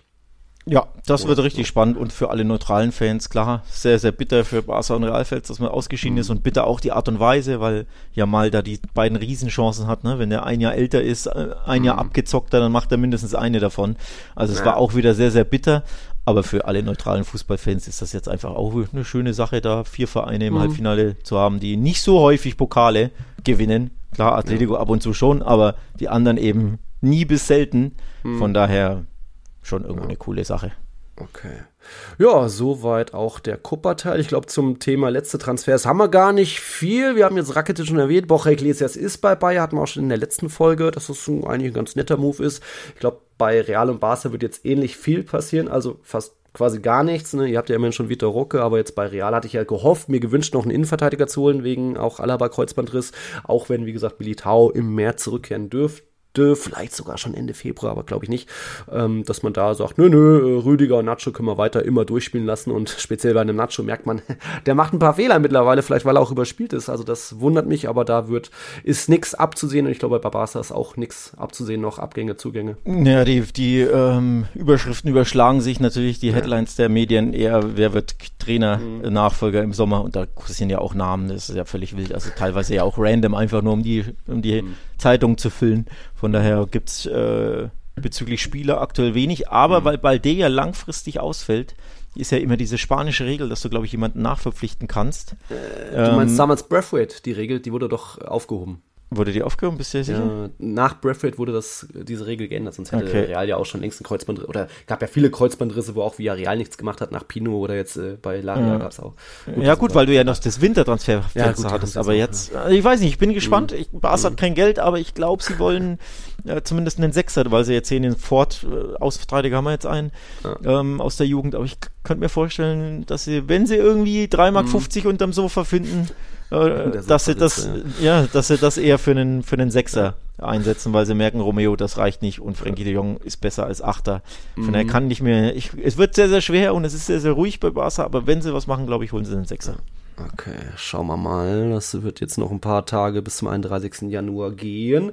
Wir haben heute noch ein Spiel, das ist, wie war das, Retafe gegen Granada. Solange sind noch bei unserem Tippspiel sind Leonid Barca und äh, der Respipo mit jeweils 19 Punkten die Spieltagssieger. Ich habe immerhin mal 15 geholt. Ich sehe bei dir 8 nur. Oh, okay, das ist ein bisschen wenig, aber dann haben wir jetzt diese Woche, dürft ihr auch eure Tipps nicht vergessen. Da wird dieser 20. Spieltag nachgeholt mit den Supercopper-Teilnehmern. Also Mittwoch ist Barca und Osasuna und Atleti gegen Rayo und dann am Donnerstag Retafe gegen Real mit mir vor Ort. Also wird es in der nächsten Folge auch wieder ein paar Live-Eindrücke gehen. Ich will auch zu Leganes ins Stadion, ähm, dem Tabellenführer der Segunda Division am Wochenende. Äh, dann fordere ich jetzt direkt ein Selfie mit Super Pepino, mit Super wenn du da schon bist.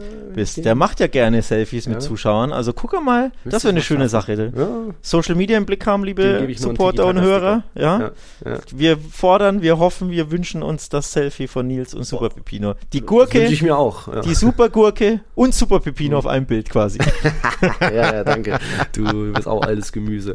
Ja, also da ist dann am Wochenende natürlich noch äh, das andere, das große Derby in Madrid mit äh, Real Madrid gegen Atletico. Schon wieder, ich weiß, äh, Barca spielt bei Alaves am Wochenende. Also da ist auch wieder einiges geboten und ja, dann sind wir jetzt erstmal fertig und ich glaube, die nächsten Folgen wird bestimmt immer mal noch der Name Xavi auftauchen, aber fürs Erste haben wir es, glaube ich, ganz gut abgearbeitet, oder? Fürs erste haben wir es abgearbeitet, ja. Hm. Ich gehe jetzt noch ein bisschen ja, trauern. Ich gehe geh mich jetzt unter die Bettdecke noch weiter verstecken. Und äh, in dem Sinne viel, viel Spaß auf deinen Reisen natürlich. Ne? Danke. Ich ähm, freue mich auf ein bisschen Berge und Schnee und Louis mit hochnehmen irgendwo, ja. Könnte lustig werden und dann bald wieder Madrid, wieder Sonne. Gut. Also, euch auch eine schöne Woche, nicht nur mir. Und Kopf hoch, liebe Barca-Fans. Das wird schon wieder irgendwie. Bis dann. Ciao, ciao. Tiki Taka, der La Liga Podcast mit Nils Kern und Alex Troika. Euch gefällt, was ihr hört? Dann unterstützt den Podcast unter www.patreon.com slash tiki-taka-podcast.